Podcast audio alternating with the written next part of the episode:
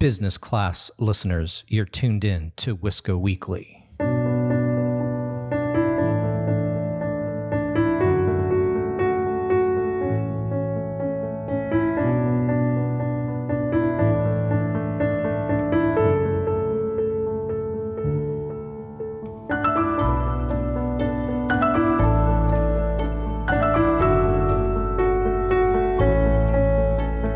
This is a very introspective song right here. This is Spearfisher and the song Denali at Dawn. And introspection is definitely a good theme for this particular episode, business class listeners. On the show today, I have with me Mr. Neil McCluskey. This is a very, very insightful, educational episode. This is kind of like borderline school choice from A to Z. Let me tell you a little bit about Neil McCluskey per the Cato website. Neil McCluskey is the director of Cato's Center for Educational Freedom. He's the author of the book Feds in the Classroom How Big Government Corrupts, Cripples, and Compromises American Education, and is co editor of several volumes, including School Choice Myths Setting the Record Straight on Education Freedom and Unprofitable Schooling, examining causes of and fixes for America's broken ivory tower. McCluskey also maintains Cato's public schooling battle map, an interactive database of values and identity based conflicts in public schools. As a matter of fact, business class, be sure you check out the episode page so you could find a link for that particular map. It's actually a very interesting map to see where in the United States there have been reported conflicts based on values and identity. So visit the episode page to take a look at the link of that map. Let me go on back to the bio. McCluskey is on the editorial board of the Journal of School Choice and the editorial advisory board of The Line, a journal promoting civil discourse in K 12 policy debates. His writings have appeared in such publications as the Wall Street Journal, the Washington Post, and Forbes, and he has appeared on numerous television and radio programs. McCluskey holds an undergraduate degree from Georgetown University, where he double majored in government and English and has a master's degree in political science from Rutgers University. And he has a PhD in public policy from George Mason University. Business class listeners, this is a really good episode. I hope you take something away from it. And let me give you a teaser of what topics we weave in and out of. We start with the definition of school choice. We also get into education savings account, how school choice shouldn't just be something for low income families. We also look at kind of a historical lesson between the European public socialist educational system and then the USA private school system. We get into talking about the public school battle map, we get into critical race theory, something that's very top of mind for a lot of parents and teachers. And then we also kind of get into this crescendo of why teachers, public school teachers, feel like they are getting attacked when the topic of school choice comes up. So, again, really good episode. A lot of things discussed. It's a long one. Feel free to pause in between, but consume the whole thing because this is definitely worth your time. As always, thank you for listening to the show. Let's get into the show with Mr. Neil McCluskey.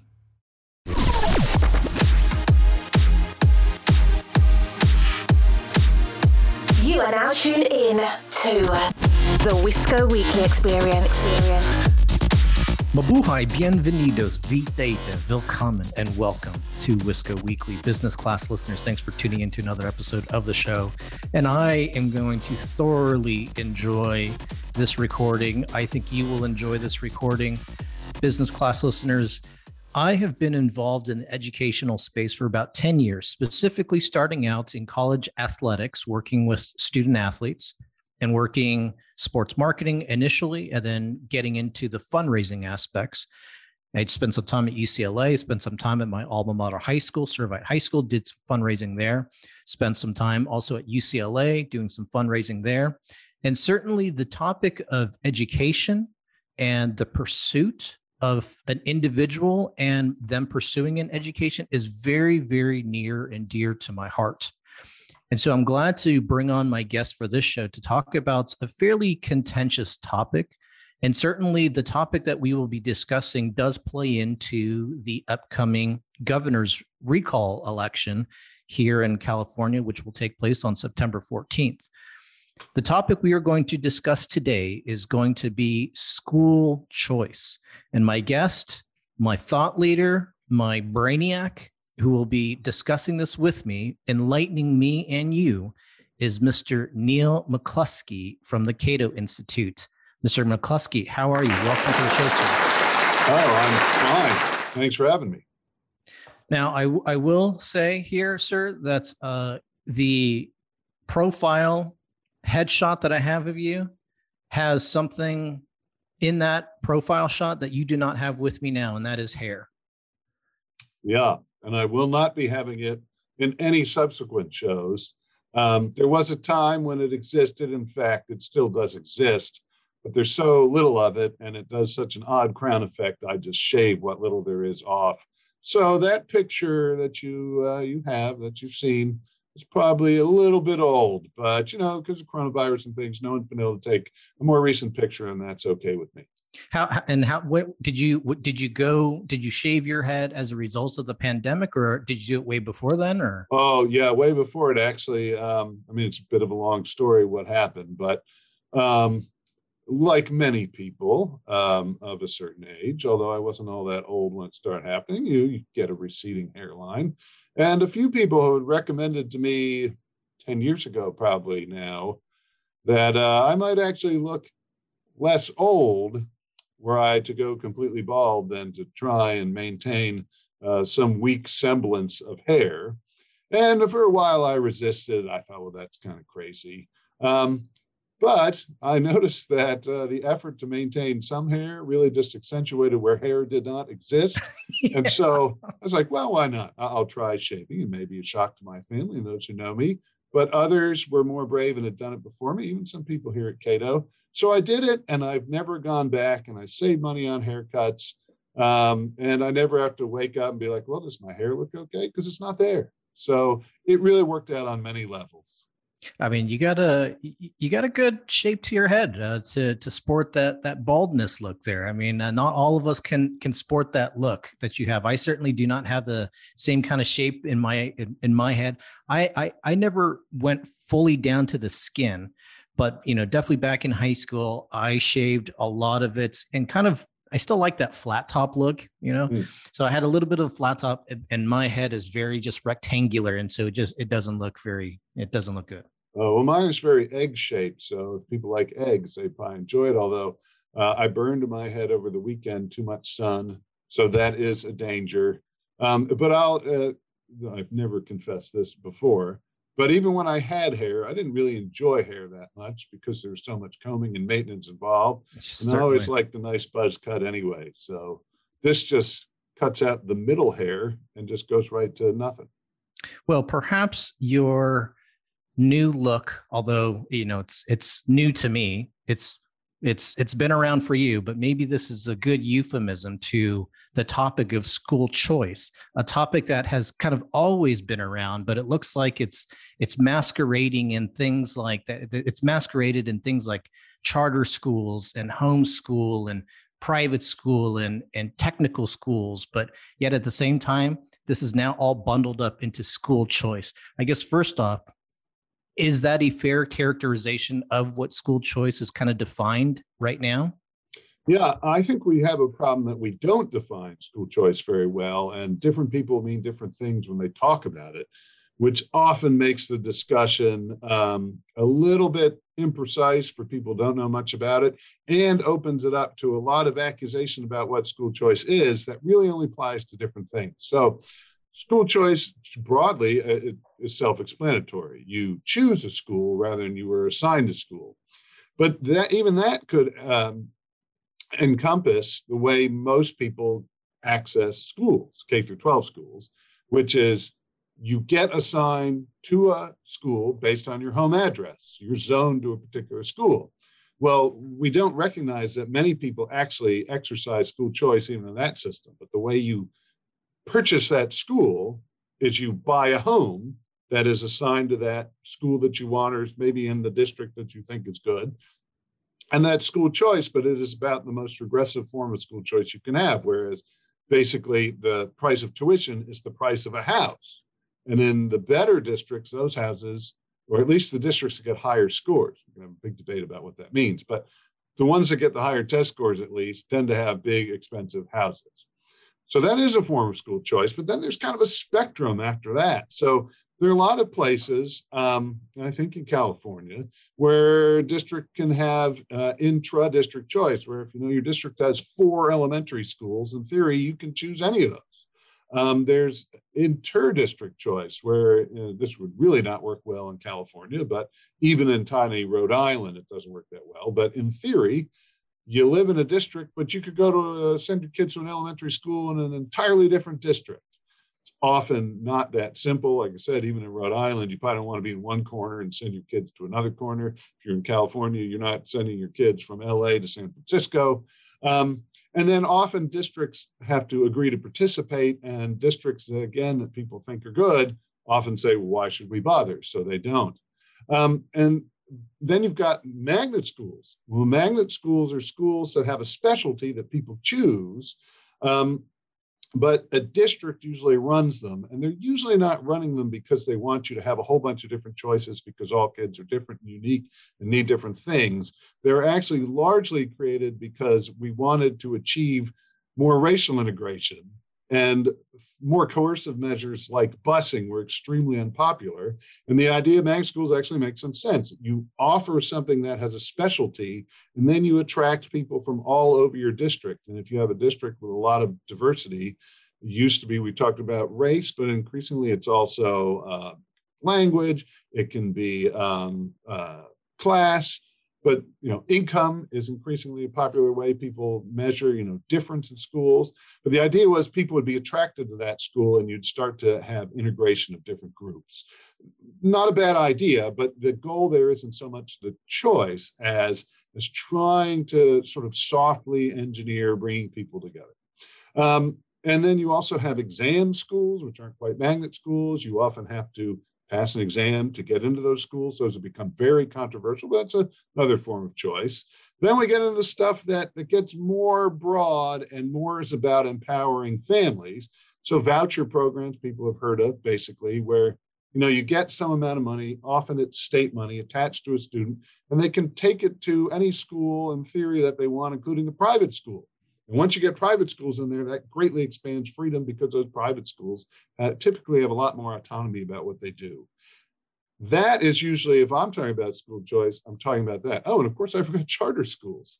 I, I, I, thought that's what you were going to bring up there. Actually, as the last point was the charter school. No, I messed up my spectrum. So between those magnet schools and those voucher programs are those charter schools. And charter schools are interesting in that they are technically public schools but they are supposed to sort of operate like private schools. So the way it works is some ostensibly private group. It could be a group of parents in theory. It could be uh, a chain of charter schools like the KIPP chain you might have heard of, Knowledge is Power program. And they go to some ostensibly public entity. Often it's a school district. Sometimes it can be a state entity. In some states, it could be a public college or university. Um, but they say, look, we'd like to run a school free of most of the rules and regulations that govern traditional public schools. Um, and the way we'll be held accountable is one, we have to attract students, and students then carry some amount of money, usually state money, but it can be lots of different combinations. We have to attract students so we get enough money to run, and then we're held accountable by a charter that says in five years or seven years or something like that, we'll have hit various benchmarks of performance. And so charters are kind of a public private hybrid. Importantly, though, they are public, so they can't offer any religion. They cannot be based in religion. And that's a problem for many people who want school choice because they want religion to be integral in their education. That's mm-hmm. when we get to the vouchers. That is money you can then take to a private school, which can also be religious. And now I think I'm back on track on my spectrum. So when I talk about school choice, it's usually these private school choice. Voucher is what we usually think of But many states have moved to different ways of delivering private school choice. So some of it is through tax credits. Either you get a tax credit because you sent your own child to a private school and you get a credit for some amount of your tuition costs, or we have uh, scholarship tax credits where companies or individuals, depending on how the state, what the tax laws are, how it's written, they donate to groups that give scholarships and then they get a credit. This way, even if you don't have kids, you still can enable people to get choice and you don't have to pay twice for education. In other words, once you give to people to have a scholarship, the second time you're paying your taxes for public schools. Um, these tend to be less regulated because the funder has freedom. They don't have to donate if they don't want to, and they can often choose to whom they donate. So if they want their money to go to Catholic schools, they can. If they want to go to Montessori schools, they can pick that, and so on. But the big move that we've seen is education savings accounts. And 18 states have new or expanded school choice programs as of 2021. And much of it has been education savings accounts, where money is put into an account that families can use for not just tuition, but if they want to buy textbooks or science equipment or tutoring, or their child has uh, special needs and they need a therapy, they can often use that money for lots of different things these education savings accounts are these these are a little bit of a hybrid of like a health savings account where you can personally fund it as well as uh, there are additional funds coming from the state essentially that form this educational sa- savings account. Is that how that works? Yeah um yeah i haven't seen any. I can't swear that it's not a provision in some of these that somebody can put their own money in the education savings account. Certainly that would make sense but typically, what they are is either the state is putting money in it, or there's a newer version called a tax credit. Well, it depends how you want to put it, but often called a tax credit connected or tax credit funded education savings account, where individuals or corporations give money to private groups that put together these um, savings accounts, and then those donors get a tax credit. So that is sort of the heart of all these ESA programs. It's not that people get to put their own money in and then it accumulates interest debt free or like your employer doesn't have to pay taxes or you don't pay taxes on money put in there. It's that either the state is putting it directly in for a student to use or someone is donating it and they're they're getting money. But so this, this certainly would be ways to have other ways of funding. I mean, uh, essentially, this is more of a bank account than it is some sort of investment account, then, because at the end of the day, the money that's in that account, it's owned by the state essentially and not necessarily by the students. The students can use it. It sounds like if, if I'm in, you know, if I understand this correctly, the students can use the money that's in the funds and they can use it in a very specific way that has to adhere to the criteria as set forth by this ESA. But otherwise, if they wanted to say, hey, you know what, I I have I, I didn't use up all of my funds for a given calendar year, for a given educational calendar year. I'd like to take $200 out and go have some fun during the summer and apply it maybe to a summer camp where maybe it doesn't, you know, surfing summer camp where that money isn't supposed to be applied to. Yeah, that's one of the problems with ESAs. Generally, they work very well, but where it gets a little sticky is what is an approved use of that money. Um, and it is, it's also can be sort of nebulous who actually controls the money. Um, so it's not really supposed to be the state that controls it, but there are very limited, expansive uses within education, limited to education. And so there have been problems. Uh, Arizona was the first state to have one of these. And one of the things they had to work through was well, how do we make sure the money is used for appropriate education expenses? And what would those be? So there were questions about well, do you access it by a debit card that limits your use of what you can purchase with it right off the bat? Do you get sort of a, a credit card or something, but you have to send in the receipts?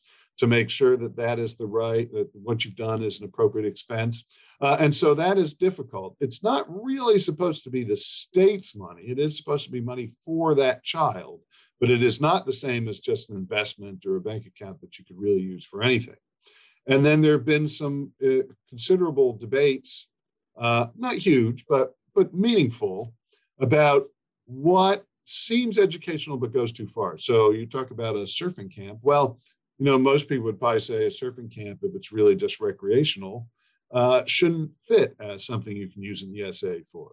But for instance, there was a bit of a debate about um, therapies uh, that students would get, students typically with disabilities, uh, that involved horse riding and working with horses. Horses, and people said, well, that's that's not educational.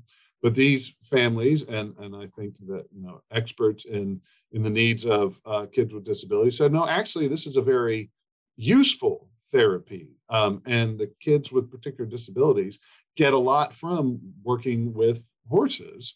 Uh, and so there was a debate about, well, should this count or shouldn't it? I think we should always say that a tie goes to the family. We want more freedom than less freedom. But it does, you know, eventually get into gray areas about what should constitute, uh, what constitutes legitimate educational expense. So you you bring up something that I was thinking about earlier, and essentially the the definition of education now. And it seems to me that there's, you know, we're at a crossroads of how we define education. I would say, in one way, education is defined by the by by, by which the system operates and the system operates through people. There's a lot of teachers principals. There's there's a system that these people are developing and they're researching. They're trying to create the best possible educational system right? So I, in a lot of ways that i would almost say is a little bit more of what is used in today's version of education. And then there's maybe this other version i'll call it like classical education where it's more about what is education? Education is the ability to inspire to have students be knowledgeable to for their for their you know mind body and spirits and you're kind of serving this more aspirational purpose. And so it seems as if those two cultural definitions are now coming to you know a, a crux. Is that fair? Would you agree with that yes. Oh, the only thing i would say that's different is we have had this conflict about what actually is education for probably as long as the idea of education has existed. So you can go back to, in this country, you can go back to the founders and you can see uh, disagreement between, oh, guys like Noah Webster and Ben Franklin about is the purpose of education sort of to develop the character, which would be what we might think of as like classical education? Is it about becoming a critical thinker and somebody with a strong moral foundation? Or is it practical thing where we are supposed to be learning specific skills, gaining specific knowledge that enables us to do things, and in particular, earn a living. And these are constantly clashing with each other, and they clash now. This is one of the major reasons we should want school choice, is because people don't agree on the essence of education, much less the particulars of how you deliver it, um, and and you know what content you put in history and things like that. So we certainly have Neil, this but, problem. Yeah, and I think Neil, I guess that's where I kind of default back to kind of this newer version of education that's more people based, right? It's like over hundreds of years, the educational system has now become an institution with fulls of uh, you know full of lots of different levels of bureaucracy of people and people now make a living off of this. And so now it's no longer really about the essence of education. Now it's about keeping a system alive keeping you know protecting those that are inside the system. Well i mean that is part of it. Um, you always in fact you can go back to rome and greece and there were teachers who were teaching for a living. I don't know that the problem is so much that you do it for a living. You can still be committed to education as sort of a, uh, building of the person and make a living from it, have that be your profession. The problem is when we combine it with government. Once you combine something with government, then you say, we're going to try and basically set this in stone because that is the major incentive of everybody involved in the system is I am here. I don't want challengers. I may think this is right. And because it's the government, I will lobby to keep things as they are because that's what I think is best. And maybe because that's what works best for me that, you know, sort of protects my uh, my income and my position. And it's not just something we see in education, it's sort of just natural Right. human incentives. Um, the problem is, unlike almost anything else, um, we have really only over the last about 150 years or so cemented this idea that education must be provided by government. You can even go back to, you know, uh, the 1850s. It wasn't until 1852 that Massachusetts passed the first compulsory education law. Most states didn't do it till 1880s, 1890s, 1900s. Um, and so we've only relatively recently cemented education as something government does or is in charge of. And then we've really cemented one notion of education, although we still debate that. So education has certainly been heavily focused not on developing individuals and moral character over the last certainly 60 or 70 years. It's been much more specific skills and abilities, and that really reached its apogee with the No Child Left Behind Act, which we had from basically 2001 to 2014, well, 2015. Um, and that made skills and standardized tests the arbiter of, of basically all educational success. Are kids able to read and do math at certain levels? Um, and if they can, then we say we've succeeded. And if they can't, then we failed. And certainly you want kids to have basic skills. But we made these tests, standardized tests, the measure of everything. And partly that's because it's what a lot of people in education like, and also because that's what's easiest for politicians to talk about. You say whether or not the schools you're in charge of have done a good or a bad job by saying the test scores are up or the test scores are down. It's a lot harder to put a number on. Well, we've developed uh, 85% of our students have high moral character. That's a lot harder to to measure.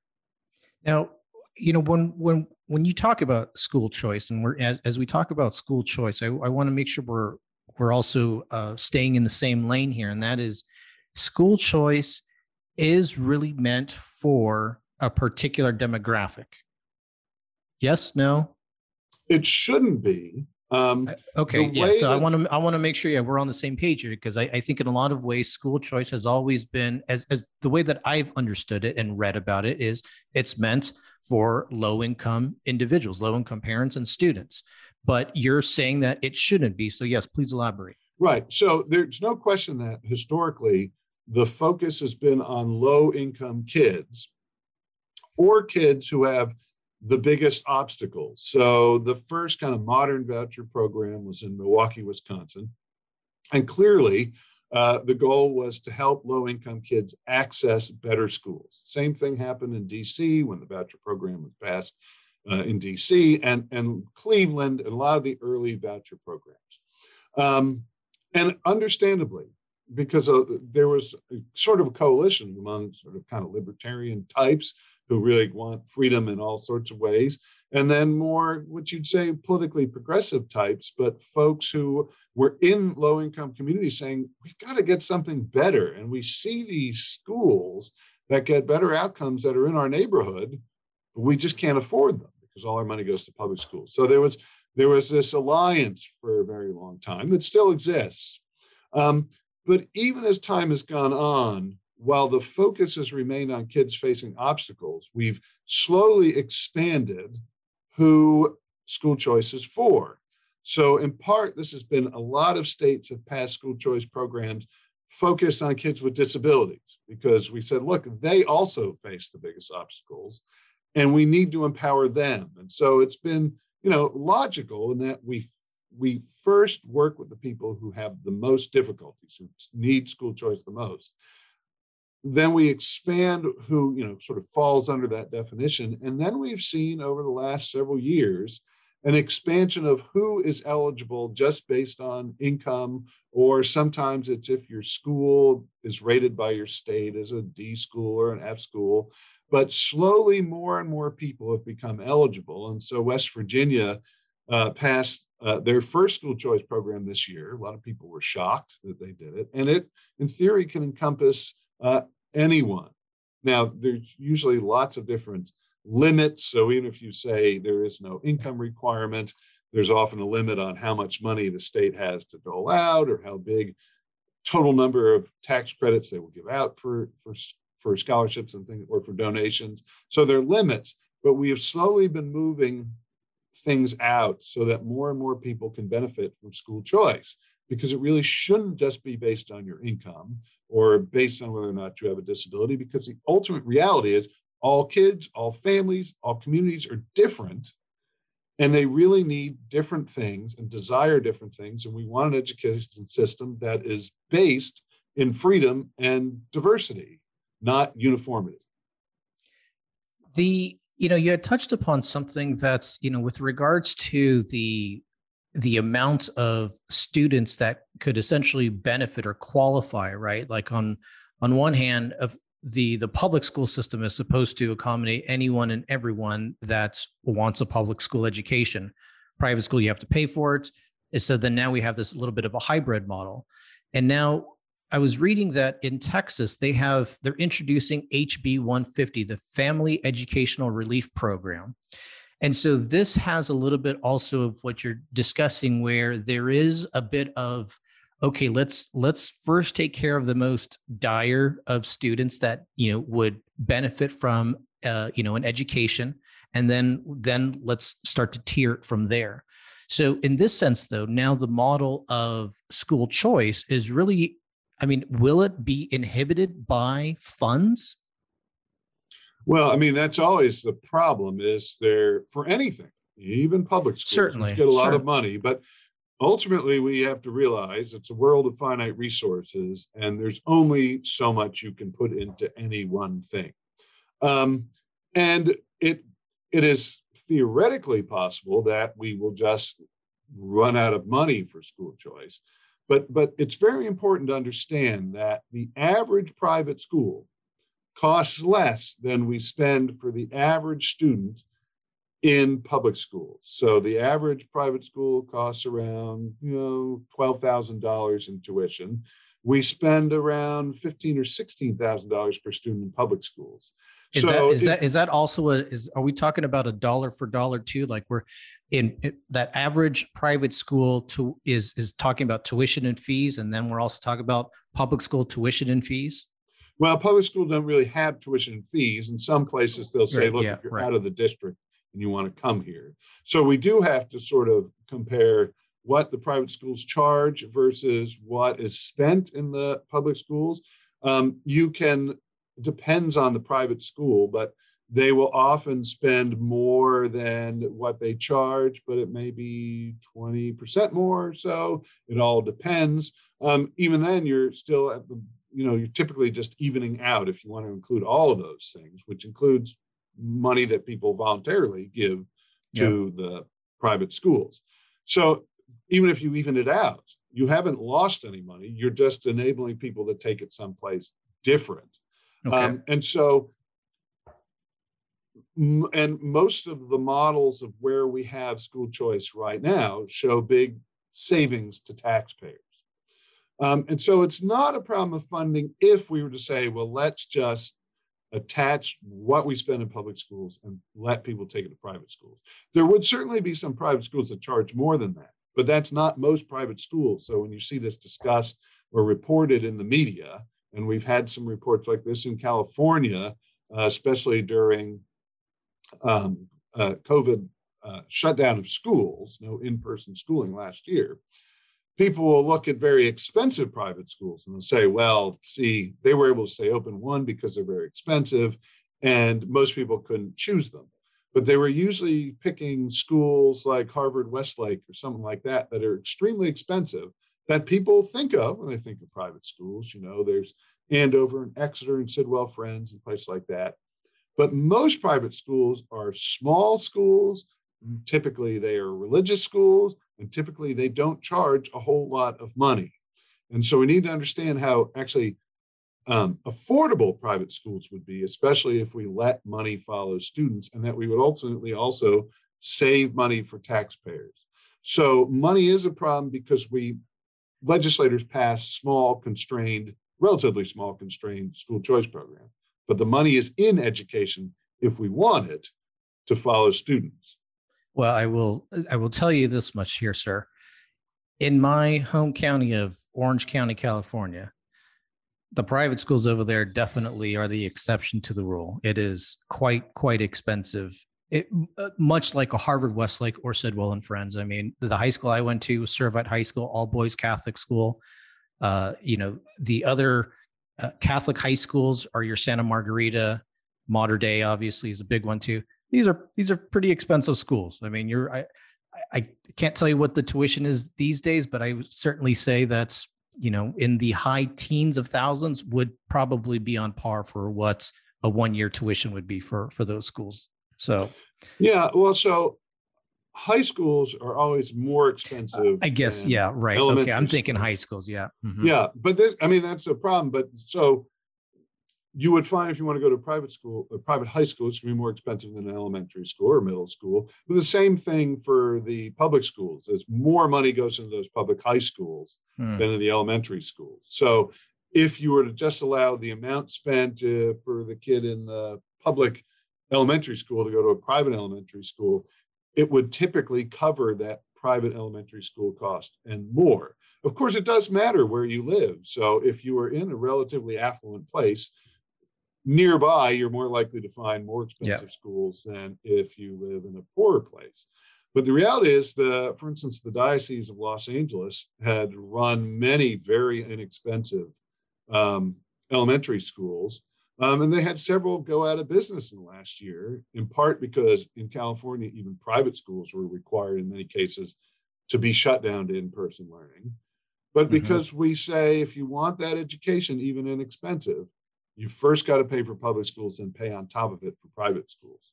So we see actually because we we track or have tracked since really the beginning of lockdowns in March 2020, we've tracked the closure of private schools, both explicitly with a COVID connection where they said, look, the COVID economy has made us financially unsustainable. We have to close. And then others who closed and said, look, it's not COVID, it's just we can't keep running. And the vast majority of these, we count about 172 or so total closures, 140 some of those are directly COVID connected. They are almost all these low cost, typically Catholic, but entirely Catholic schools. And their average tuition was about $7,000. Um, but when you ask people to pay twice for education, it's very hard to be a sustainable school, even if what you're charging isn't very much, because you're competing against free. And then when the state says also you have to charge people and you can't be open in person, then it becomes extremely difficult to stay in business. So the the whole idea of limited funds is is kind of a topic that I want to dive a little deeper in with you here because I had the chance to um, speak with a, a, friend of mine who is a principal in the Anaheim School District uh, here in California. And again, she's a principal. And so I was trying to get her, you know, trying to get a beat from her on what her thoughts are with school choice. And certainly, as she's a, you know, an, an employee of the school district, uh, she's going to be a little bit lukewarm on it. And certainly she's going to find more value in the public school education. But she did kind of pose an interesting question in which it does get back to the funds aspect. And that is, well, so if we accept the idea that there are limited funds, be it in public school education or in, you know, in, in a school choice kind of program, if there are limited funds in both scenarios, is there such a way to, or, you know, it should there be a commitment uh, from the community to have the best schools in their area? Well, the problem is when you start to try and define what are the best schools generally. And then how do you get them? So the first problem one we talked about earlier is we don't even agree on what education is. So is the best school the school that gets the highest standardized test scores? Or is the best school the one where the kids uh, you know, eventually graduate from that district and they lead good moral lives, however you define that. And we often don't agree on how you define that. And so we often see public schooling as sort of defended on this idea is we need great schools for everyone, but we first don't agree on what great schools are, what constitutes those.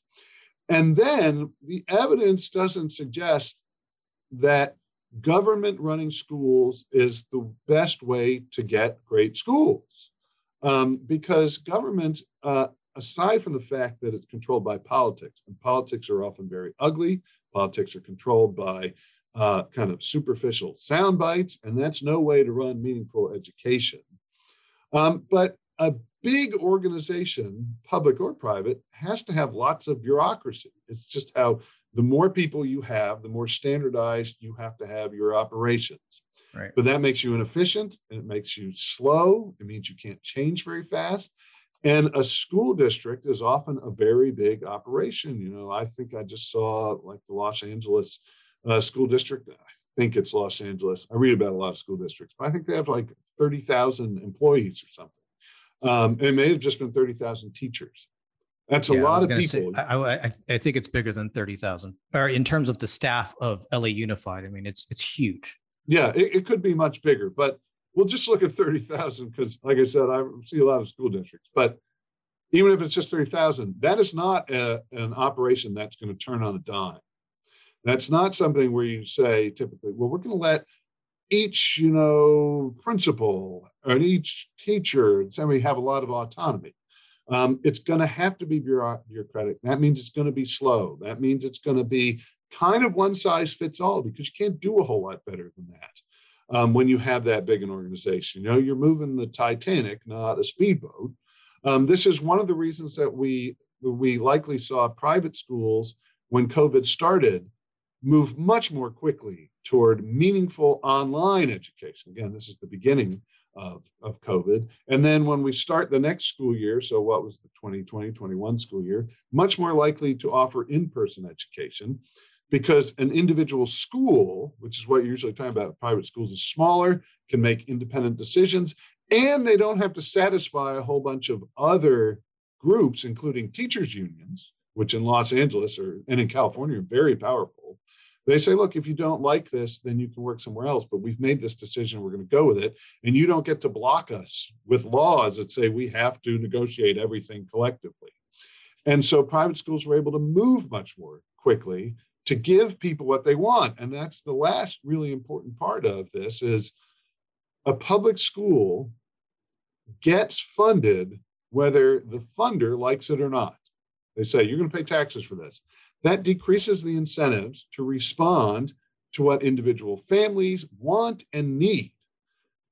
Private schools have to work on a fundamentally different model. They have to satisfy people or they go out of business. And so all that evidence points to you want the best schools, you're much better off going with private schooling. Maybe the government provides the funding to access schools, but the schools, the educators have autonomy to provide what they want, and they have to satisfy uh, families, customers. And the last thing I'd point out is 26 out of 28 studies, I think it's 26 out of 28, could be 25 out of 27, but that have looked at the effects of school choice on public schools have found that the more choices people have, the better those public schools do. Likely because those public schools then have to compete to get students. It could also be because if somebody takes money for school choice, it's typically not all the money, which leaves more per pupil for those kids in the public schools.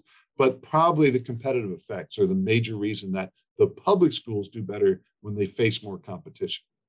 So, along those lines, you know, let me tell you that right now, while my home state is California and my home is in Orange County, I currently am uh, in the Czech Republic visiting with family right now. And so, a conversation that my wife and I always have about education is it's absolutely reversed in the Czech Republic specifically. And maybe maybe this is something that's new to you, or, or this is something that you only know a little bit about. But I would hope I would I'd like to maybe use this as an exercise here. Over here, because of socialized education, the public school education system is looked at more highly than going to a private school. Why do you think that is backwards in the Czech Republic versus what is happening in the United States? Yeah, well, I mean, the first problem is that almost every country adopted at one point a system similar to ours where government provided the schools and often that meant those schools were better funded. Uh, they became sort of the norm where if you went to a private school, people would sort of think, well, there's something a little weird about you. Um, if you think about US history, Um, we, uh, although I should say, for much of US history, really up through the 1830s when you have Horace Mann and the beginning of the common school movement, but education was private, but a lot of it wasn't based in formal schooling. It was apprenticeships and things like that. So you establish this new model, that's the norm. And one of the problems is the people who don't follow that model are thought of as sort of odd. And the group that was least likely to follow that model, to reject it, was Roman Catholics because public schools in this country, for much of their history, many of the public schools, it certainly varied from district to district, but were de facto Protestant institutions because the assumption was a good American is Protestant. There were disagreements among Protestants about what exactly that meant. Um, but so it was Catholics, sort of the outsiders, who really wanted these private schools because those were schools that could teach things that didn't insult their kids and didn't indoctrinate them in things they thought were wrong. And so you would think of people on choosing that as sort of on the margins. Um, and and if you think that, then you think, well, okay, there's more prestige in going to the public schools because the private schoolers are kind of strange. Um, but what we see in much of Europe, and I don't know whether it was the case in the Czech Republic, but if you go to places like the Netherlands or even France, um, or you go to many Canadian provinces, there is school choice much more prevalent in those places than there are in the United States. And much of that was driven, again, by religion. So, um, interestingly, so you used to have something called the United Netherlands, which was the Netherlands and Belgium. And Belgium was one of the, is arguably the first country that sort of split off for independence because of schooling. Uh, they were more Catholic than the rest of the Netherlands, and they didn't like having uh, public schools imposed on them that were sort of Protestant or not religious, depending who's in charge. And one of the reasons they broke off, they said, we want to control what our kids learn.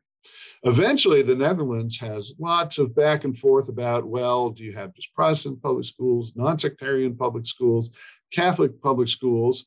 And they moved to a system of very wide school choice, where today in the Netherlands, if it's i don't remember the exact numbers but something like if you can get 20 families together that say hey we want a montessori school and there isn't one within a certain distance of us government says here here's money start a montessori school. That's cool. And and so many countries have adopted more school choice than we have and the norm is at the very least typically if you want a catholic education or protestant education or non-sectarian education we'll, we'll at least fund the schools where you can choose among those things um, again, that doesn't necessarily mean that those schools have the most prestige. And something that happened in the United States was wealthy people always sort of sought, or many sought out private education because it did. Certain private schools did have prestige. Andover, Exeter, you go to California, Harvard, Westlake, and places like that. And that's where they were always sending their kids for status. Um, and so different places would have different developments, but a lot of places, including especially Europe, school choice is part of the fabric in large part because they were trying to diffuse lots of religious conflicts, which of course racked Europe for much of its history. Now, that was a, a historical lesson there Neal, and I thank you for that. That was really interesting, actually, to learn about the the differences between Belgium and well, the United Netherlands, and then the split off, and the reason why. That was when was the last time you referenced that, sir? It seemed like it, you kind of lit up like a you know you kind of lit up pretty happily as as you were talking about that. Well, um, secret is uh, it, it's one thing important because most people don't know it, and I like to talk about it because people don't know it. People are usually shocked they oppose school choice and they they i think in the united states many people tend to think ah well school choice is just one of those weird libertarian kind of cowboy things that you know it would be kind of american that oh you should just be a rugged individualist and do your own education and they would think well that would never exist in some place really sort of civilized mm. like europe and actually it's much more the norm in other countries than it is here and people need to know that mm. um, and because um, uh, I run something called the Public Schooling Battle Map, and it's a it was created because there is a, sort of a mythology about public schools that we still see a lot today, which is that we didn't have public schools, we'd be balkanized. We'd all be off in our own little uh, groups presumably both isolated and fighting, although I don't know why exactly those things would go together. Uh, and they say this public schools united us. And I think that history is actually wrong. And I think it's very clearly wrong.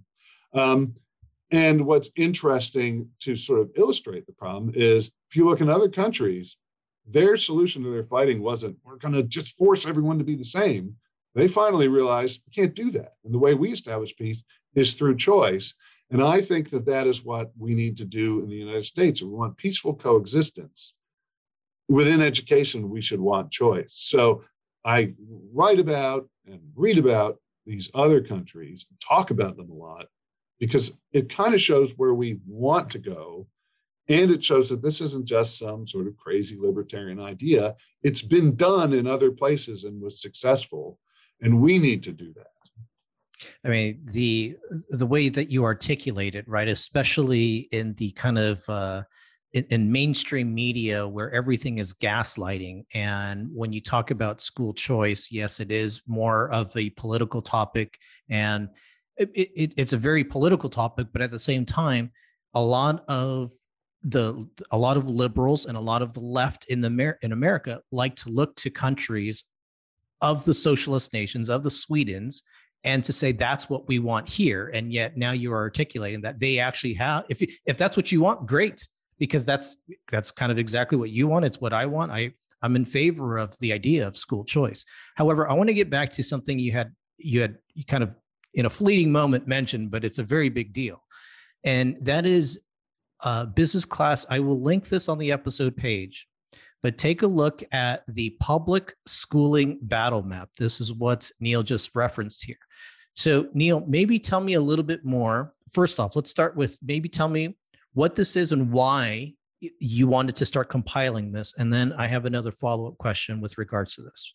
Sure. Well, so there's sort of a long history to the public schooling battle map. But as I, I mentioned, what it stems from is I would constantly see the assertion, not really an argument because it was rarely defended, but the assertion that public schools have united diverse people. We often see this sort of summarized as they're the bedrock of our democracy or the cornerstone of our democracy. And the argument is made that if we allowed school choice, we'd be balkanized. In fact, uh, in 2001, although I think it's probably actually 2002, I should remember the year, but Zelman v. Simmons Harris was uh, an important Supreme Court decision uh, in which the Supreme Court said school choice, in which you can choose a school, including religious school, does not violate the First Amendment of the federal Constitution as long as it's the free choice of parents. And uh, one of the dissenting opinions, and I think it was, uh, well, I should remember, but don't remember who it was. Um, but one of the dissenting opinions said, well, I know about you are European history, and I know about uh, if you let people choose their own religion, we'll be balkanized. We'll have these lots of sort of isolated groups that also fight all the time. Didn't really elaborate on it. And I said, well, you know, these arguments strike me as a little odd. The idea that if we let people choose, they'll be at war with each other. Um, and if you know something about the Balkans, you know that a lot of the problems in the Balkans have been people wanted to be separate. And others said, no, we want to keep controlling you. And that's why there were many of these wars. Uh, and so I looked a lot more at education history. There's a great book by Charles Glenn called Myth of the Common School that gives a lot of this history in the United States. And what you see is lots and lots of conflict about what the public schools teach. And it struck me that conflict is more divisive, making people into warring groups. It's a lot more divisive than letting people choose what they want. Um, and so I wanted to sort of illustrate this, and I wanted to do it not just by looking at history, but looking at the present day. So I wrote a paper for the Cato Institute, where I work, um, called Why We Fight How Public Schools Cause Social Conflict. Now, I, I probably shouldn't have said cause, they actually more exacerbate social conflict. But, and it was really just in a year, I wanted to collect values and identity based conflicts and see how many there were. And by values and identity based conflicts, I don't typically mean, well, how do you teach math? Although those are big conflicts. um, but it's things that are very personal. So, um, am I allowed to express my individuality in school? You know, am I allowed to wear clothes that maybe say uh, something about a candidate that I support? Am I allowed to have a haircut the way I like to have a haircut? Um, it's about are my children being required to read things that I find immoral? Or are they mm-hmm. being prohibited from reading things that I think are really important? Lots of things like that, especially once you get into religion, it can become very painful. That's why we fight about sex education and things all the time. And so I wanted to illustrate that the public schools actually are causing conflict by making people with diverse and sometimes uh, irreconcilable beliefs basically fight to determine who will get what they want out of the schools they all have to pay for. So I wrote this paper and it was like, well, it's a nice paper. It sort of illustrates what I want. It talks about some of the history. And then I kept collecting these conflicts that we saw because I thought they were good to know. And I said, well, why don't I, you know, make a website out of this? And so we we put a map together where people can look at you can find your school district you can look by different types of conflicts you can look at it by state to see the kinds of values and identity based conflicts that are going on all the time in our schools. Now i'll say it took a while before i finally got to regular collection and posting. You probably can't start looking at it if you want trend lines till about 2012 but this map most of all is a collection of basically just conflicts that illustrate that we force everybody into one arena to fight with each other to determine what will go into their children's minds, often over material that we think is totally inappropriate for their minds or that elevates one group over another group. And some of them are, you know, you can't escape them not in this map or something like so like critical race theory is the biggest one right now. Hold on but, you, but before we get into that because i do want to get into that okay. uh, but i, I want to actually lead into that in a different way. Going back to this map though so let's say specifically if i look at the state of california the categories of conflict are freedom of expression religion curriculum reading material race ethnicity moral values gender equity, sexuality, and human origins. And in the state of California, what you have here so far is the most uh, conflicts, the most reported conflicts are coming from freedom, freedom of expression. And then uh, the, the lowest reporting of conflicts are human origins. How am I supposed to make sense out of this if I'm looking at this map comparing the extremes of the conflicts going in, going on in the state of California? Yeah, generally the idea is not to make comparisons of these different types. I mean, you can certainly do it. Um, and there's an argument that I ought to take human origins and put them in curriculum. I have human origins as its own um, category because this is like the the uh, oh, there's a word I want, and now I'm forgetting it. But this is kind of like the poster child for mm. these winner take all um, uh, zero sum conflicts. So, okay. human origins refers to basically creationism versus evolution. And this is the one most people know about because many people, probably actually in school, had to had to read about the Scopes monkey trial. They might have put on the play Inherit the Wind, which is based on it. But this is a clear zero sum conflict. You either teach creationism or you teach evolution is right. You can't teach that they're both right. Now, there are ways you can, you know, kind of reach some subtle compromise, but that's still a compromise. So if you, if somebody believes, no, the earth was created in, you know, six days, somebody says, no, it was created over millions and millions of years, you can't reconcile those two positions. One of them has to win. And the Scopes monkey trial was sort of one of, uh, you know, clearly one of the most famous school based conflicts we have. And we continued to have them. And in part, we were having, when I started, when I decided to write the paper, we were still having big debates about um, evolution or creationism.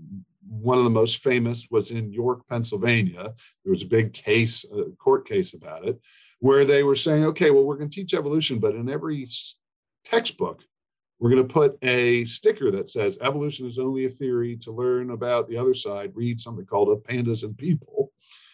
And that was a creationism book. And the town was being split apart by it. ABC News had a very interesting sort of visit to the town where neighbors like, I don't talk to the neighbors anymore because I think that, you know, they were nice people maybe once, but they're on the other side and we've got to win. And I'm tired of them telling me I'm wrong. And so it really typified how these things can tear apart communities.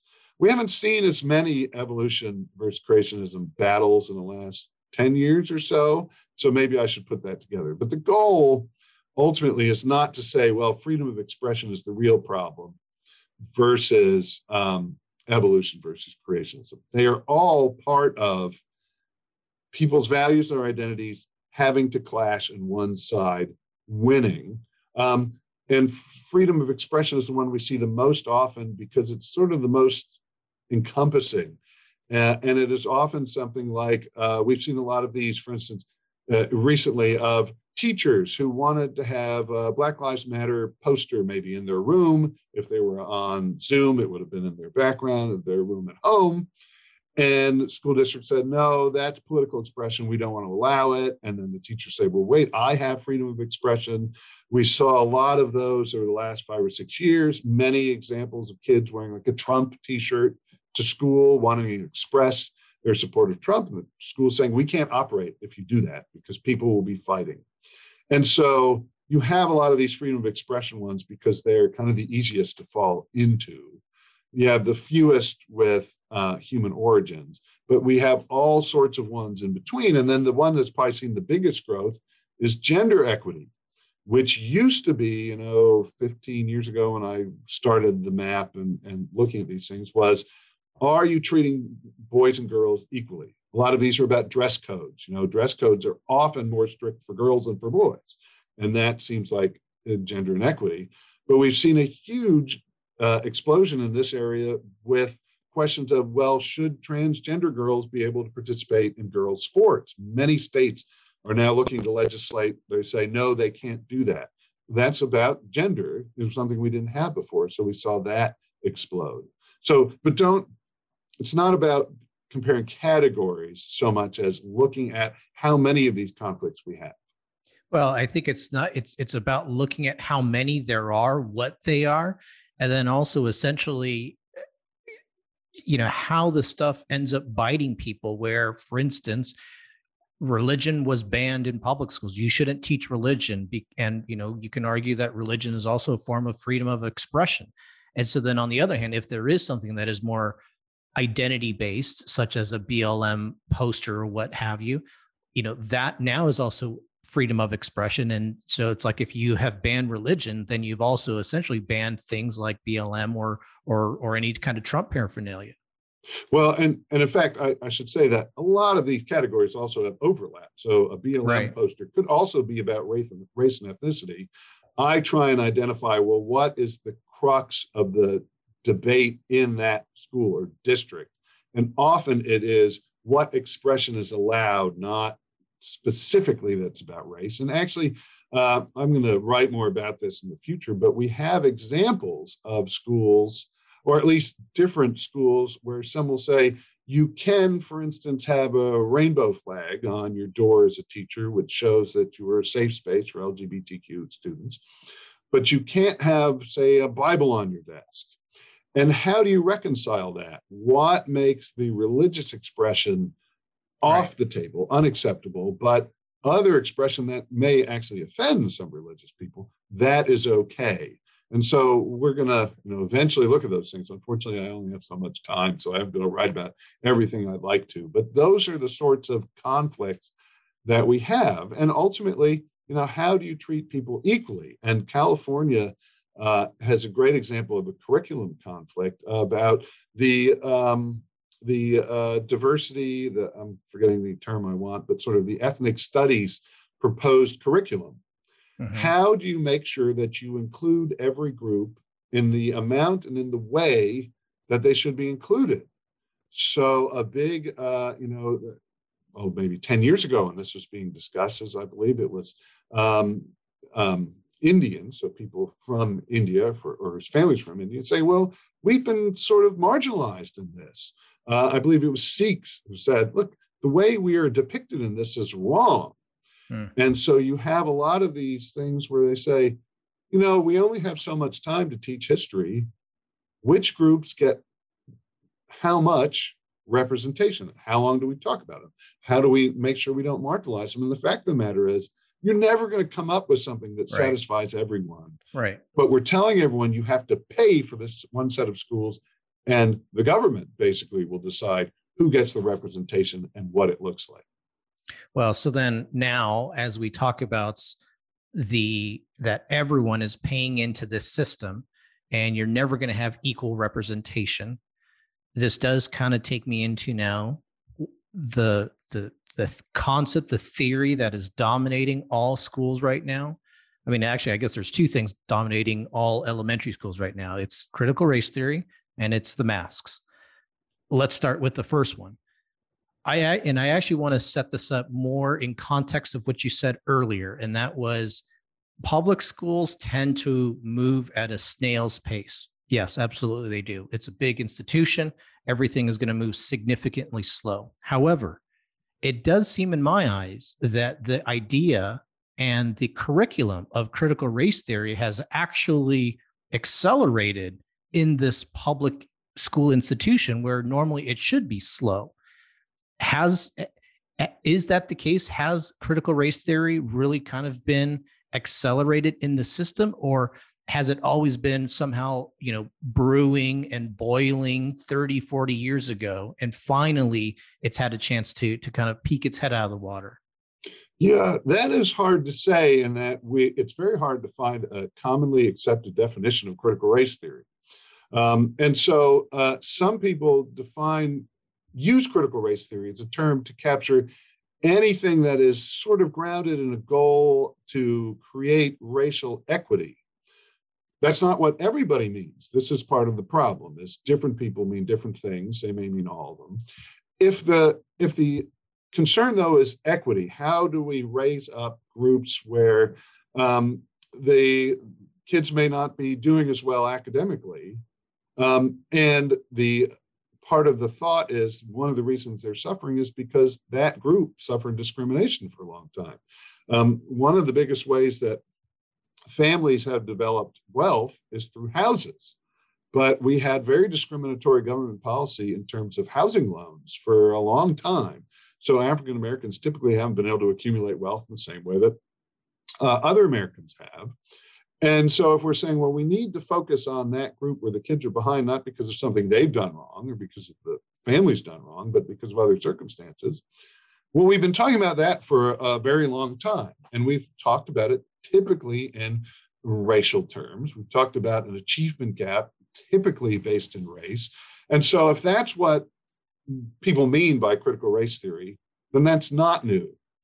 Um, what people, and this is probably closer to critical race theory, are talking about as well, it is more new to say that, you know, we have the implicit bias tests and to say that, well, now we're going to put them into K through 12 schools. And we're going to tell white kids, well, we know that um, white people tend to have implicit biases that you can't control, it's subconscious, and therefore all you white kids are racist. Uh, that is sort of new. Now, it's often much more subtle than that. One of the things I hope people will take out of all these debates, set aside school choice, is that there's a lot more nuance in all of these than we typically read about in the media or we hear from the people who talk about it the most. Part of the problem is the stakes are very high because of public schooling, because you either get critical race theory or you don't uh, in many cases. Um, and that means you're at kind of political war. And when you go to war, you often think any tactic I want to use is justified because otherwise something terrible gets imposed on me or my kids. This is one of the reasons this is such a polarized debate. Is the stakes are so high because you either get it or you don't. And you have to pay for it or you don't because we don't have school choice. But I do is wish this... people would catch the nuance focus on that more than the other parts. Although now I've gotten off track. So yes. Well, so let me ask you this though: Does it matter if CRT is taught from elementary school to college? Does does it matter on the the the intellectual capabilities of students, either as basic as reading it and just knowing about it to getting to the point of college where now you're actually critically thinking about it and applying it and then thinking about where this where this affects you personally where you can come up with policies in the future to you know equalize the system. Does it matter on that spectrum of where crt can live? Well so there are two ways of looking at this. It shouldn't matter if it's imposed whether you're a kindergartner or a college student. If government says, I'm taking your money and I'm going to force you to learn critical race theory, or if you want to learn critical race theory and government says, no, I prohibit you from learning critical race theory with the money I'm taking from you, as a matter of principle, that is wrong regardless of the age.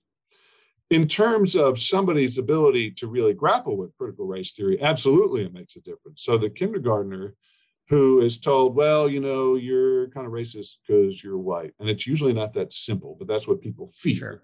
But if they hear that, even if somebody says to the kindergarten, well, it's not your fault, it's because your mind automatically stereotypes things.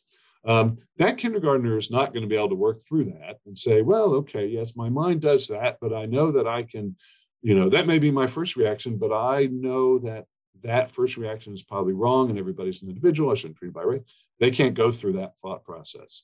The older you get, the more able you are to do this. So I think more people would say um, having critical race theory inform instruction uh, or be taught explicitly. It's more acceptable the older the child gets and the more better equipped they are to deal with that and think about it critically. Mm. But if it's imposed by government or banned by government, it is bad no matter what age group you're talking about. I mean, it's, you know, as, as someone who does think along the lines of libertarianism, it's, it sounds so great and simple. And I wish it was, it, it was that way, right? I wish that it's like, look, you can actually have both. The, the key difference is, is, is one imposed on you and the other is not because then you've lost your freedom of choice and that at the end of the day is what kind of what it should really boil down to it should be the ability for someone to choose whether or not this is something that should be part of the curriculum or not. And if they you know and if if that's something that is done by the vote fine. Again that's still part of this idea of democratic process and part of this idea of you're still able to choose. But yeah we, we, we have we have we have big unions. We have we have big narratives big money involved in the space that that really shape that narrative no? Yeah i am bothered by even if you can vote for it because hmm. we always have to worry about the tyranny of the majority tocqueville talked about this um, many of the ancient thinkers thought ter- democracy was a terrible thing usually because right, yep. they felt it would become um, totalitarianism um, but we need to defend individual rights. I mean, the Bill of Rights defends it for religious people, but broadly speaking, we should want to subject as few things as necessary to democratic decision making because we don't want the majority deciding what the minority is going to believe.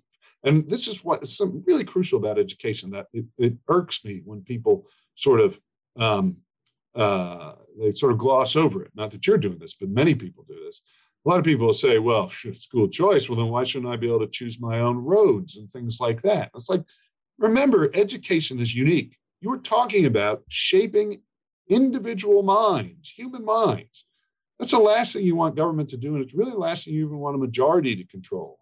You want people, not just for freedom, which is the ultimate goal, is people should have libertarian or liberty.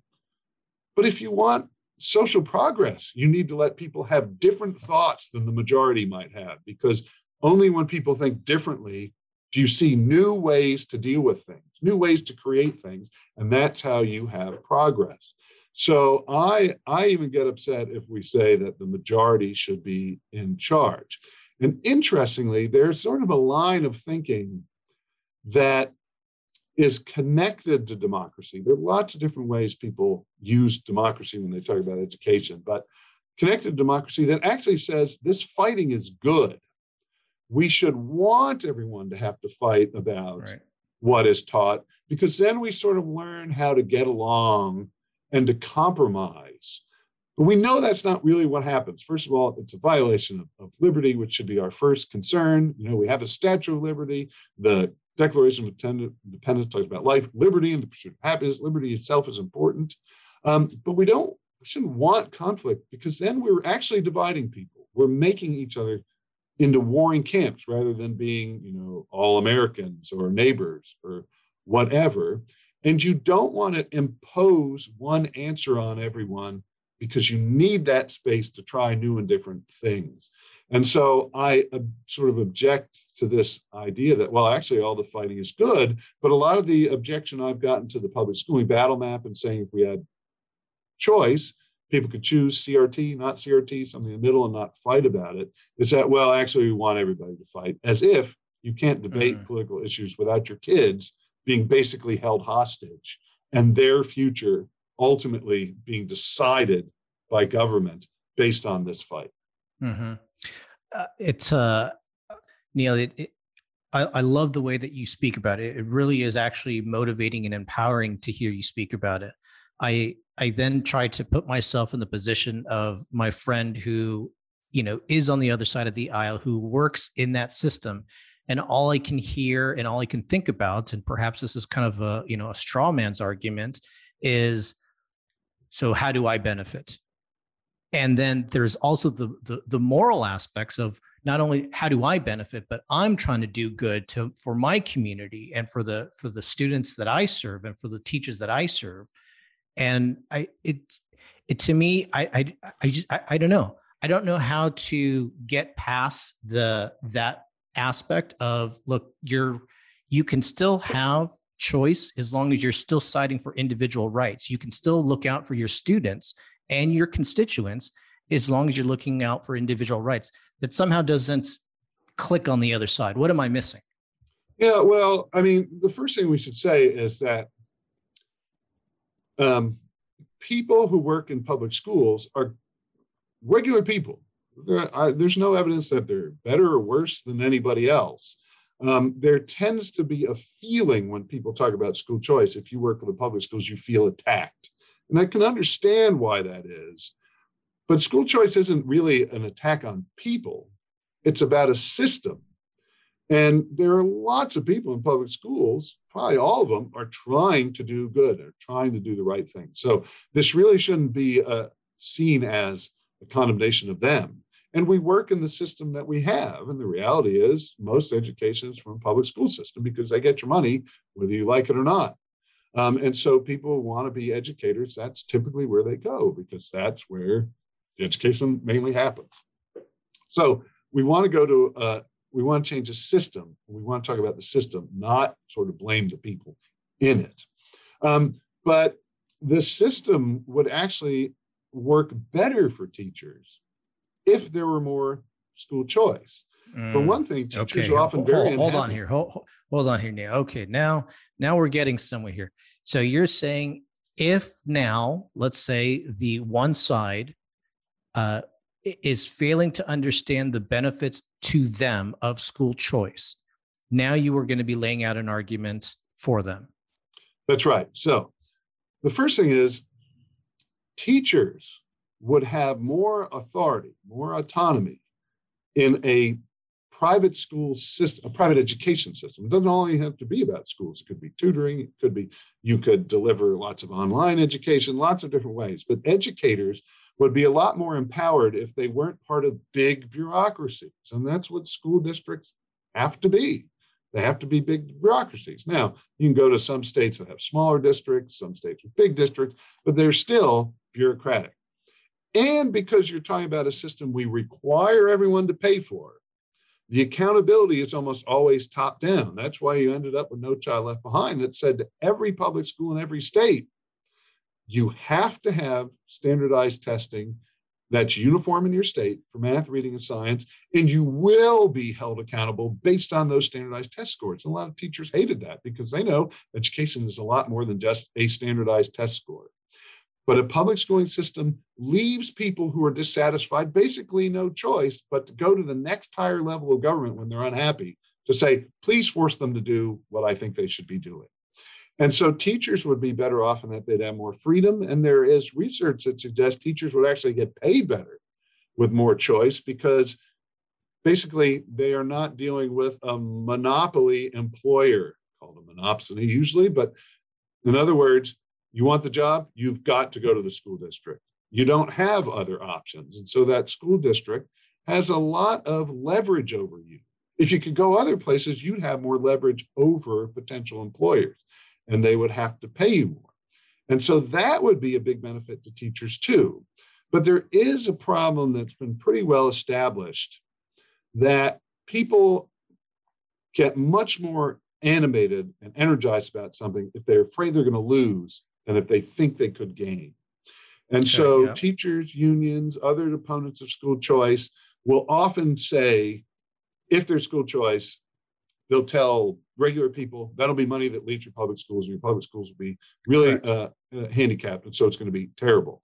They're saying you're going to lose something and that usually is more persuasive than hey but you could gain the ability to choose something else. You gain freedom.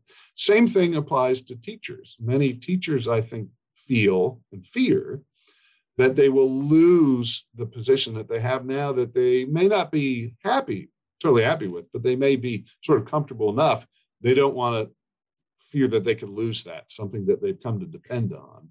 Uh, and so it's very hard to get people to say, okay, I'm going to give up what I feel kind of secure with to try something new that may be better. And so we, we've got to sort of figure out a way to do that.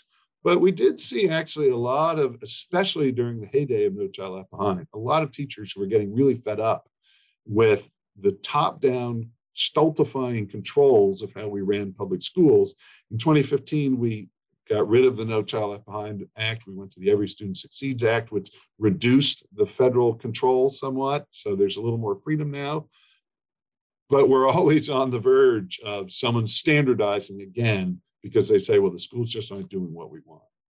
Now, I, th- I think the one thing I may push back on is the autonomy that you speak of that teachers could get with the ability to opt for this, you know, public or uh, school choice system.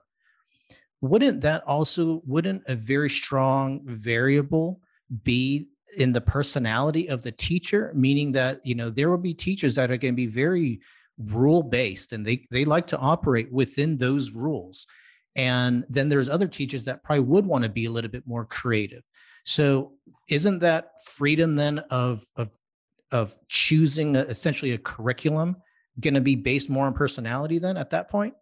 Yeah, and that's exactly what we should want because just like all kids and all families are different, all teachers are different. They're not all the same personality. And it goes back to the individual rights there. Yeah, and we we see examples within private schooling of lots of different um, models for the role of the teacher. So if you think of a Catholic school, it's kind of a traditional model of kids sit at desks, the teacher's in charge, um, there are rules, uh, and the teacher doesn't have lots of autonomy because you still have to follow the teachings of the church and things like that. If that's the kind of teacher you are, then you would choose that. We have something called Sudbury schools, which are you know, something you'd call them, if you want to be a little pejorative, free range schools, free range kids. Where, That's pejorative. That sounds pretty cool, though. Yeah, well, some people think it's pejorative to say free range kids. Other people are yes. but the idea is that look, the teacher is sort of a guide, but the students sort of based on their own interests and desires will learn different things. They'll say they want to do a project that does X, Y, or Z, and the teacher will help facilitate that. And then with you know within that spectrum, there would be lots of things between those. But we see in private schooling that sort of variety. So different teachers with different personalities, people who have maybe different philosophies about what is the right way to teach kids or to educate kids could go to schools that embrace that. You know, one of the most interesting things I've seen, um, and it means something, especially in California, but you may know Matt Damon. You probably know him as an actor, but his mother is an education professor yes, yes. in, in Boston. and she's a major defender of public schooling, an opponent of school choice. Uh, and her son, Matt Damon, has sort of been active in what she wants to do, sort of fighting education reform, opposing school choice. But he sends his own kids to private schools. A lot of people say, well, that's hypocritical. I don't actually think it's hypocritical because he's not saying, give me money to do it. He said, I'll pay twice. But his, his concern is, he said, look, I just can't find a school that has progressive pedagogy, that teaches kids in a progressive way. Public schools are all sort of the traditional, you know, sit at desks, go to class when the bell rings, and he wants something different. Well, most of the really pedagogically progressive schools are private schools because a public school generally has to, you know, sort of go with the center of mass of what most people are comfortable with. Private school doesn't.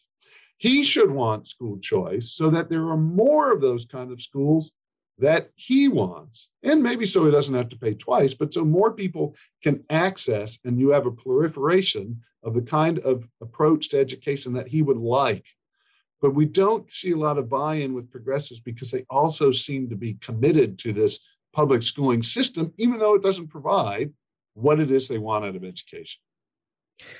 The, so the progressive, what did you, progressive pedagogy is is there a specific definition for that? Or are you because the way that you you described it was more conceptual as if like well we just want to make sure that the the teaching methods that are being taught are progressive. I guess i just don't know what that means. Yeah so i mean there's again it's a spectrum. So just take this as a generalization. Mm.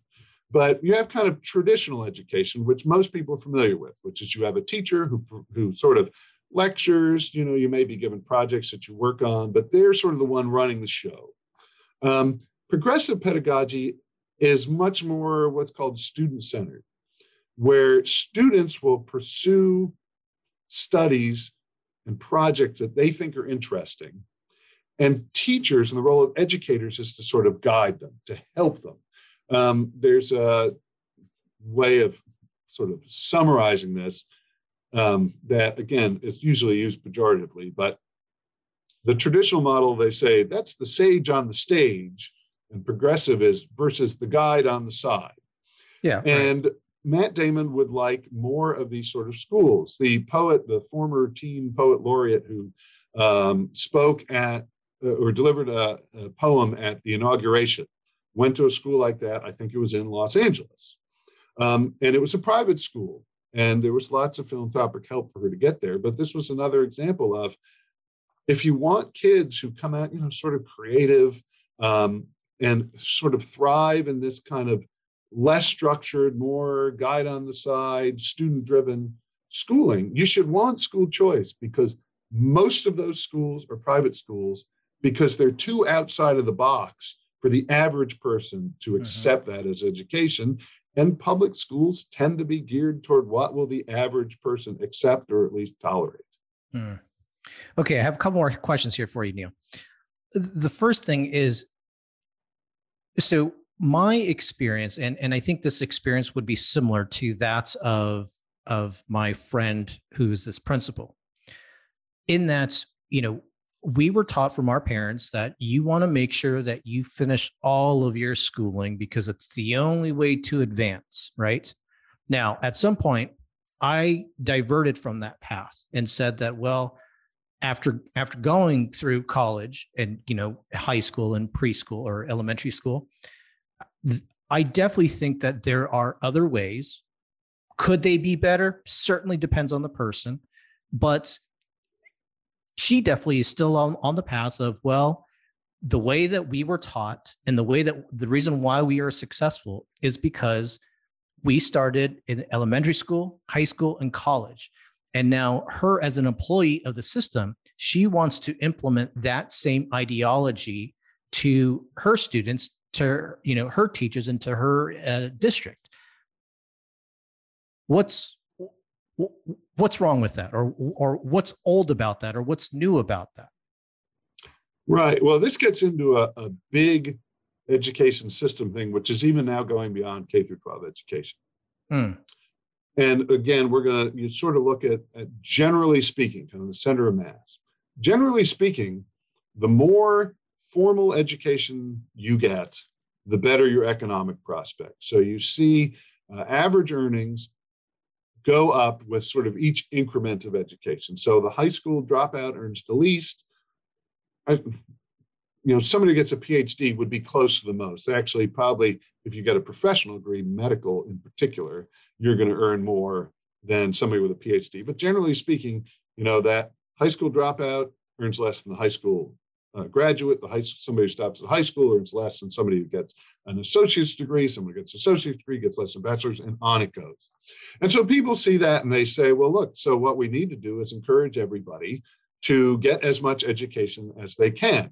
What's interesting is what you're doing is you're getting more pieces of paper often called a degree or a credential but that doesn't actually signify more and more useful learning skills knowledge more human capital whatever you want to call it in fact we've seen that as the share of people with bachelor's and advanced degrees have gone up the literacy level for the average holder of those degrees has gone down which means we're sort of diluting wow. the meaning of these degrees and we're kind of forcing you to get a higher degree just to stay in the same place. Wow. But people say you need to get aimed at college and then maybe grad school. They're looking at this reality of credentialism saying this is how you kind of ensure your place. But we've seen that there are many things you can do where you earn you may only have a, an associate's degree but you can earn as much as the average person from the bachelor's degree um, and we're so you could pursue less. It depends on what you study, who you are, how hard you work. And we are now seeing a rejection to some extent of going to get these higher credentials, including a bachelor's degree, because the price has gotten so high, people say it's not worth it. But someone who says, you know, we really want everyone to go to college at least, they're usually doing it for a rational reason, which is those credentials translate into more uh, earnings. I mean, I, I think this is one of those things that when I think about the fallacy now of pursuing higher education is, you know, if we start to introduce a new metric and audience as as a part of it, that being, well, of the people that went all the way and eh, you know and and if going all the way is supposed to lead to more prosperity and essentially wealth well what is that wealth in terms of your debt, specifically your student loan debt? I feel like I, I don't know what that number is. Are you familiar with kind of what that ratio may be of like how much wealth a, a college graduate has versus their the student debt they would they carry to, and then relative to the rest of the population? Yeah, well, it's not really wealth so much as earnings. I haven't seen anybody, somebody's probably done it, but you don't typically see wealth, which is not just your salary, but of course your home and things you own. Um, and I haven't seen an average number. What I can say is that the average person leaving a bachelor's program, so a four year degree program, who has borrowed the actual amount they've borrowed over that time has gone down uh, over the last few years because people are saying it's gotten too much, but it's about twenty-six or twenty-seven thousand dollars they leave with. Your earnings premium over your lifetime, if you have a bachelor's degree versus someone with just a high school diploma, it depends how you cut the numbers, but it can right. be as high as a million dollars over your lifetime. Uh, I've often seen nine hundred thousand dollars over your lifetime if you were to say, well, what if I took all that money and I invested it and I got this, you know, return from the stock market, it may be two hundred or three hundred thousand dollars. Regardless, the earnings premium you get is typically well worth the debt that people take on for it. Where we're actually seeing bigger problems is a lot of people take on small amounts of debt and they're the ones who have the most trouble paying it back. So people with around $7,000 of debt from college. Why are those people typically the ones who are the most likely to default, not the people with $100,000 of debt or 200,000, which you often see in the news? Well, the people who have the really big debt haven't just gotten a bachelor's degree. They've usually gone on to graduate school. They may get a law degree, they may get a medical degree, but they've gone on to then do something that increases that earnings premium even more. The people who have the smallest level of debt are typically people who are on the margins of being able to succeed in college. It could be that they didn't have the preparation for it. It could be they have a family and work and they can't balance it.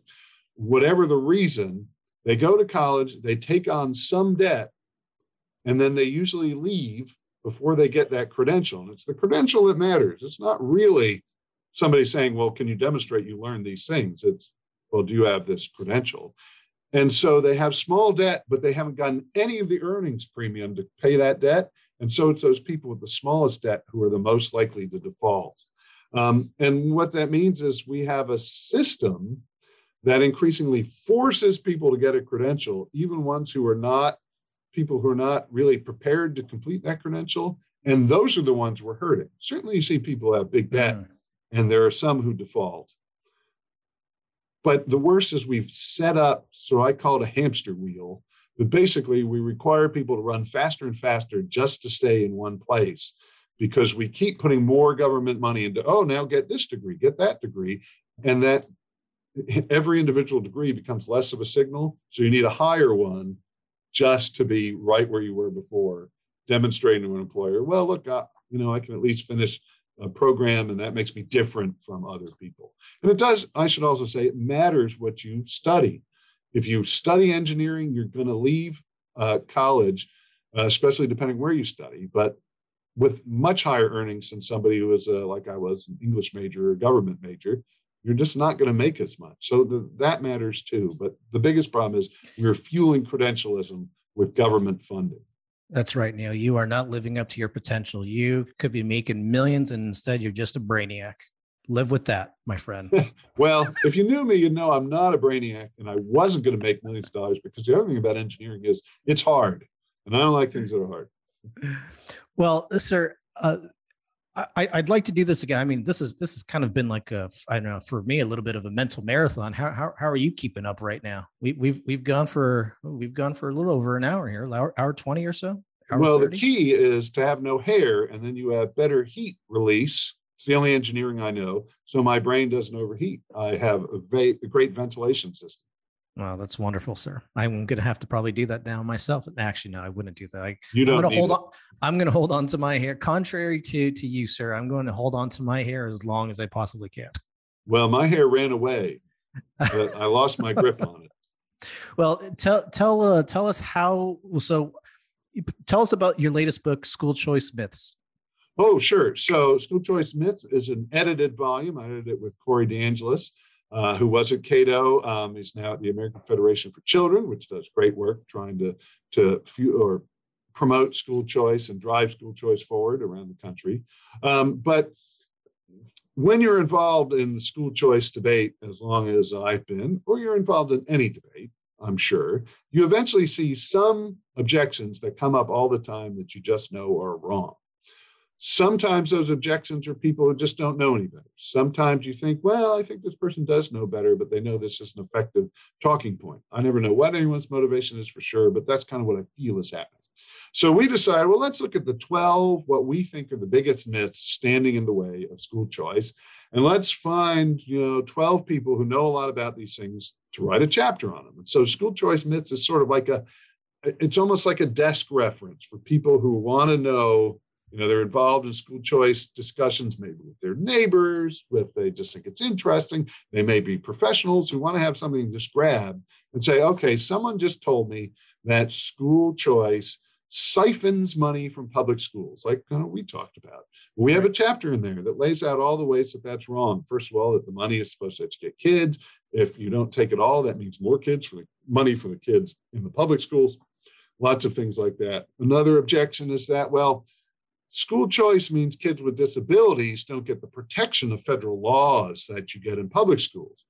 When we talk about actually, those are often very paper uh, paper uh, protections. And what we see is the school districts typically have a lot of leverage and a lot of power, and families who feel their kids aren't getting what they need don't have any because they don't control the money. School choice helps them. We have one on my favorite topic, which people know, which is well, does school choice lead to balkanization, ripping people apart. And I argue it's much less likely to do that than actually public schools, and it provides the ultimate glue to bring people together. We have lots of other chapters in there. A great one on uh, public or private schools. uh, the, the author guy, Pat Wolf, who's at the University of Arkansas, he read all the research on who is more likely or what schools are more likely to produce good citizens, knowledgeable citizens, tolerate, tolerant citizens, public or private schools, private schools. And almost all the research uh, mm. are much more successful. So we got lots of chapters about all those things and more. Was there was there anything that surprised you? Well, it didn't surprise me. Uh, no. In part because I feel like I know about the myths. Um, even the, even think, even a nuance though of a myth that perhaps maybe you you kind of knew what the real question that was being asked, but somehow there was another person that kind of brought something else up um, in the way that they explained it. That you're like, oh, actually, that's that is a better way to explain that myth. Oh, better way to explain it. Well, just about anybody can explain things better than I do. Um, oh. uh, Don't I sell yourself short. I think there are chapters. In fact, one chapter that people probably know the least about. I knew it before the book, but that's why it's in in the book. Is a guy named Phil Magness at, at AIER, and I forget what that stands for, and shame on me for that. But he has been looking at this question of uh, opponents of school choice love to say, well, you know, school choice started with massive resistance to school integration after Brown v. Board of Education. We know historically that's not true. In fact, there were major efforts for school choice among Roman Catholics in the 1840s because public schools were de facto Protestant institutions. So historically, that's wrong. But he gets into a lot of the nitty gritty of the history of school choice in that resistance to Brown v. Board uh, situation in southern states, and particularly talks about Virginia. And what you see is there's actually a lot of debate among segregationists, and many segregationists said we absolutely don't want school choice because that will enable people to choose schools that may be integrated or may open spaces in the public schools that kids could then integrate. So we actually don't want school choice. Um, I think knowing that kind of history, most people have never heard this before. And you can get that in this book. And it's a complement to all the other things that are in there, especially related to my favorite topics of social cohesion uh, and individual rights and citizenship. So they go with the Pat Wolf chapter, they go with my chapter. Um, uh, but mm, all of it may be surprising to people, and this is really the audience for the book, who want school choice and know something about it, but they're not like me. They don't get paid to study it all the time and right, talk about right. it and they want a reference where they can quickly deal with all the different myths they may be confronted with. Okay, I have to ask you one last question here then. Okay, one last question here for you because I think this is an interesting one here. I'm going to make a comparison, whether it's apples and oranges, whether it's equal or not, doesn't really matter. That's that's insignificant here. Okay, I'm going to make the comparison. If CRT is a you know, is this theory that has swept over uh, a lot of the public schools. Is there a strong future for school choice that it would also sweep the nation by storm? Is there such a possibility? And I, I know the answer to you is yes. Give me like a time frame though. Yeah, well, the first thing I should say is going to answer it before is I'm not sure CRT is sweeping through public schools. We have examples of it. It's certainly in places. I don't know that if you went to your average public school, you'd find it at all, uh, because most people don't necessarily uh, embrace it. Um, and public schools tend to be kind of conservative, and they don't change, like I said, very quickly. But it is in places. Um, and certainly, suddenly, we're all talking about it, and it's become a big issue. There's no question about that. But here's the thing in the last year, we've suddenly talked a whole lot about school choice. So we might actually be in the beginning of this massive sweep of school choice across the country. So, like I said, 18 states this year have either created new school choice programs or expanded it, including West Virginia, which probably has at least the, the program with the most potential to bring in the most people. Um, and so hmm. I think we're actually may be at that point where we tip from people assuming education should be delivered by a school you're zoned to based on your home address to where you would choose the school you think is right. And COVID is what's really driven this home because people who chose what they thought was a good school district, you know, that had good test scores. Every, you know, most kids go to college, whatever their measures were. Even those people have been confronted with something. In many cases, the school district said we can either do all online education or we can do in person. And it doesn't matter which of those you need, you're getting one and you're not getting the other. And so we saw dissatisfaction across the board rich people, low income people, middle income people who said, it's not right that you're only giving me this one option when I need something else. And this is really, I think, seared into people's minds. One system cannot deal with diverse people equally, even if it's just diversity in that I have, uh, you know, a senior citizen, a grandma, grandpa lives in my house, and I can't send my kids in person school because that would endanger them or I have a child who simply cannot learn effectively online. They need to be in person. Those are two different families, easily could be found in any district. You cannot treat them equally. And so we've seen this sort of massive rise and increase in actual concrete legislation to expand choice. And now the masking issue is driving that home again, where some people say, I cannot feel comfortable sending my child to a school where everyone is not masked or where you know, I need a school where everyone is masked. And it's not irrational because we know a lot of the protection uh, that we're told we get, there's debates about what we get, but is from the person who's infected wearing the mask, not you wearing one so you don't get infected. You can understand those people, but you can totally understand people saying, no, you cannot tell my child they have to cover their face all the time. There's not a compromise between those two. It leads to lots of very angry exchanges, which people have probably seen on the internet. And that is going to inc- uh, drive home even more to people that a single system simply cannot treat people equally. And sometimes you either win or you lose. There's no compromise. And I think we're going to continue to see school choice expand as a result of this experience. I hope so. I think the only one thing I will add to that, that, you know, I'm seeing as not not a good thing either. Even though you are having a lot of school boards within states and even within the federal government that are advocating more for, you know, legislating at the local level, you're all of a sudden starting to see, i.e., Ron DeSantis in Florida now having to basically come up with executive orders to fight the you know the state or or the federal system in the case of of mask wearing in, in Florida and it's like now I that's almost where I feel like maybe school choice is taking a step back. Well, no, I think it's going in the right direction. Notably, it, these are kind of at odds with each other. But one of the things Florida did to deal with the masking situation is they expanded their Hope Scholarship program. They said, hmm. you are now eligible. This was originally something if you were bullied or harassed in school, you could get one of these scholarships. Now they're saying, look, if you are being told you have to wear a mask, but you don't think that's right, or vice versa. If you're being told no masks uh, and you think that it's important to wear a mask, uh, you can use this scholarship to go to a school that has the policy you want. So, Florida, in part, has embraced more school choice, and that's the right answer. But the governor has also said, but no district can can uh, mandate that every child wear a mask because they say that's a decision that parents should make. But that's pretty tough. Now you get into something where you say, but as a libertarian, even, well, but you could inflict illness on somebody by not wearing that mask.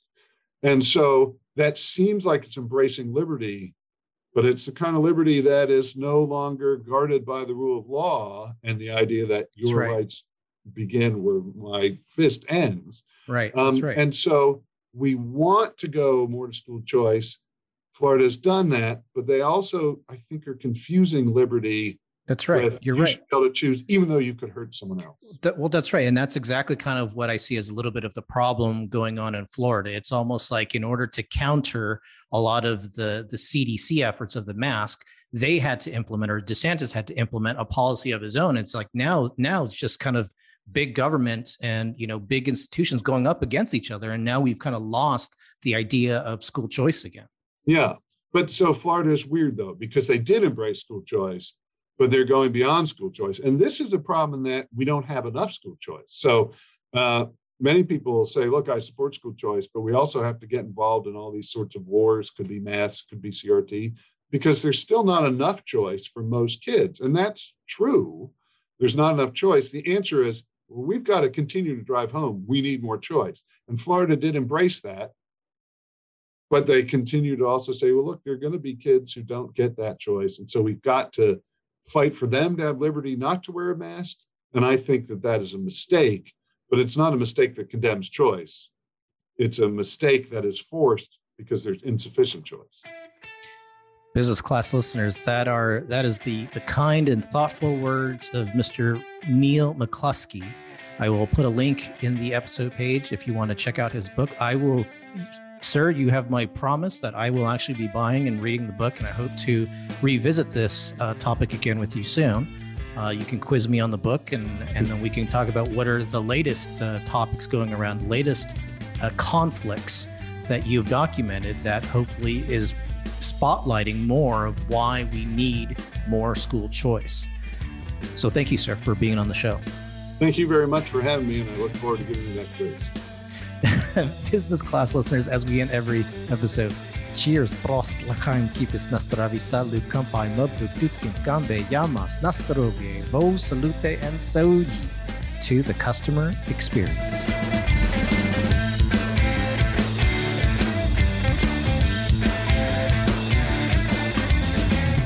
Thanks for tuning in to this episode of Wisco Weekly. Wisco Weekly is part of the podcast channel Not Your Father's Economy exclusively on Apple Podcasts. Consider becoming a paid subscriber of Not Your Father's Economy, where you can receive bonus episodes, ad free episodes that are intended to give you actionable insight to help you professionally and personally. Become a paid subscriber of Not Your Father's Podcast for just $8.49 a month or $94 for the year, and you can cancel anytime. Also, please consider giving Wisco Weekly a rating and review. It's much appreciated. Thanks for tuning in.